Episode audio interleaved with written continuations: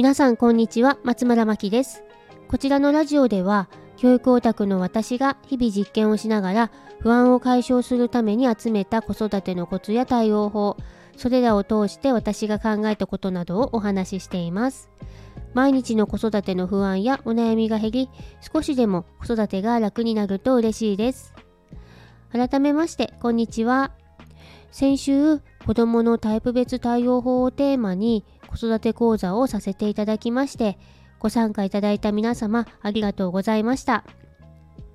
皆さん子育てやお仕事でお忙しい中お時間を作って参加してくれたと思うと感謝でいっぱいです。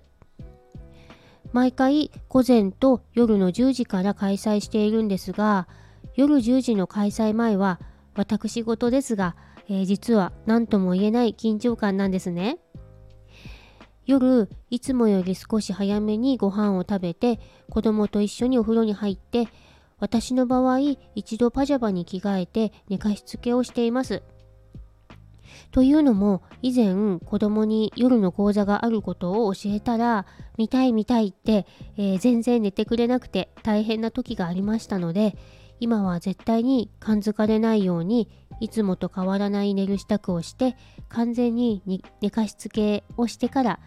そこから身だしなみを整えて講座に備えています、えー、きっと今回夜の会にご参加いただいたママさんたちの中にもお子さんを寝かしつけて参加してくれた方もいらっしゃるかと思うのですが、えー、寝かしつけの時点で体はもうかなり疲れているので寝落ちしてしまうという危険と隣り合わせなんですよね。えー、私もかなりの緊張感を持って寝かしつけするんですが前回の講座の時一瞬寝てしまったんですよね。で、えー、目が覚めた時パーって青ざめて時計を見たらまだ時間前だったので、えー、ほっとしたんですがどんなに緊張感を持ってても眠気には逆らえないということが分かったので今回は始まる30分前に念のため目覚まし時計をセットして寝かしつけをしました、えー、そろそろうちの子供も一人で寝れるようにしなくてはならないなと思いつつあともう少しこのスタイルで夜活に備えたいと思っています。ということで、えー、今回のテーマの子育て中の自分時間の作り方ですが、えー、最近いろんな方のお話を聞くと子供と一緒に寝て朝に自分時間を作られている方と子供を寝かしつけてから夜に自分時間を持たれている方と両方いらっしゃる感じがします。私は夜7割朝3割という感じですが、えー、皆さんはどんな感じですかね？うちの子は朝起きるのが早めということもあるので夜に自分の時間を持つことが多いんですがだいたい読みたかった本を読んだり動画学習をしたりしています。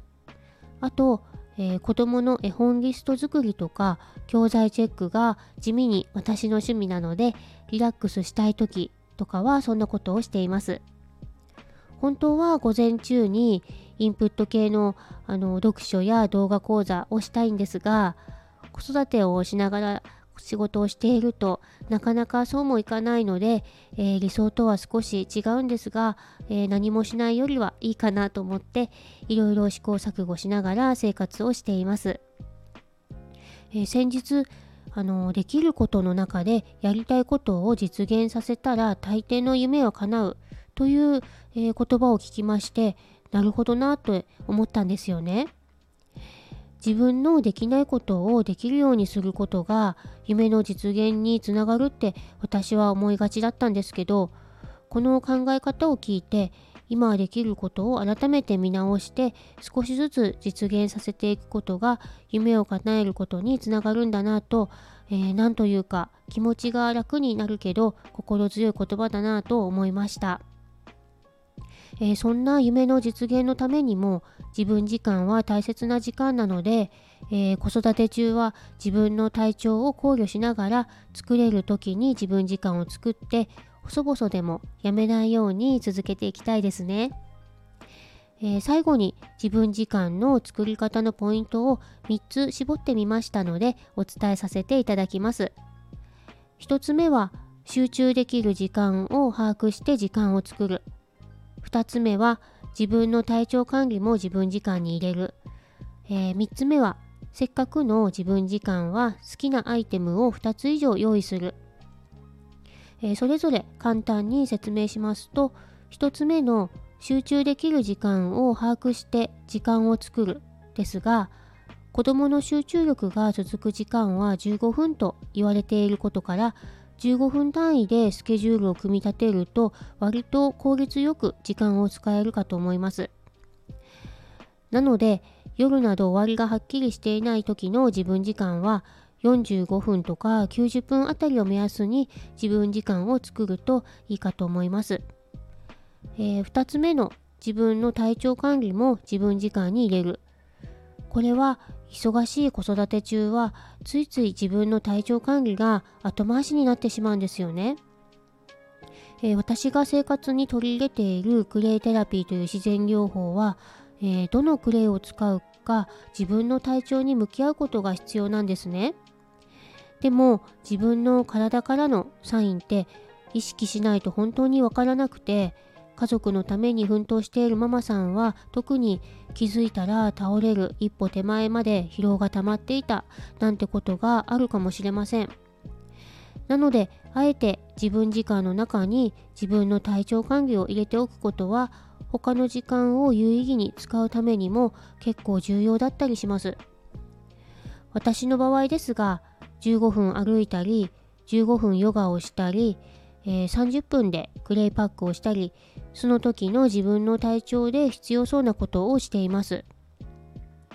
えー、3つ目のせっかくの自分時間は好きなアイテムを2つ以上用意する。これは人の疲れやイライラを取るのに五感からのアプローチはとても効果的ということなので味覚嗅覚視覚聴覚触覚の中から2つ以上を同時に満たすようなことをするということです。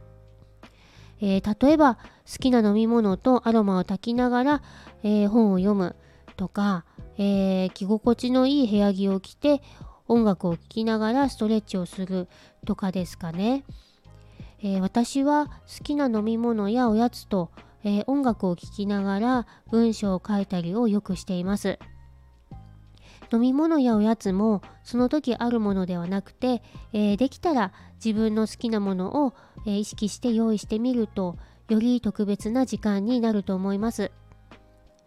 ということで少し長くなってしまいましたがもうすぐ春休み突入でママさんの自分時間の確保がいつもより難しくなりがちだと思われますので何か一つでも参考になりましたら幸いです。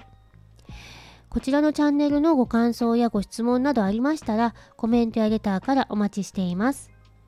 それでは最後までお聴きいただきありがとうございます。松村真希でした。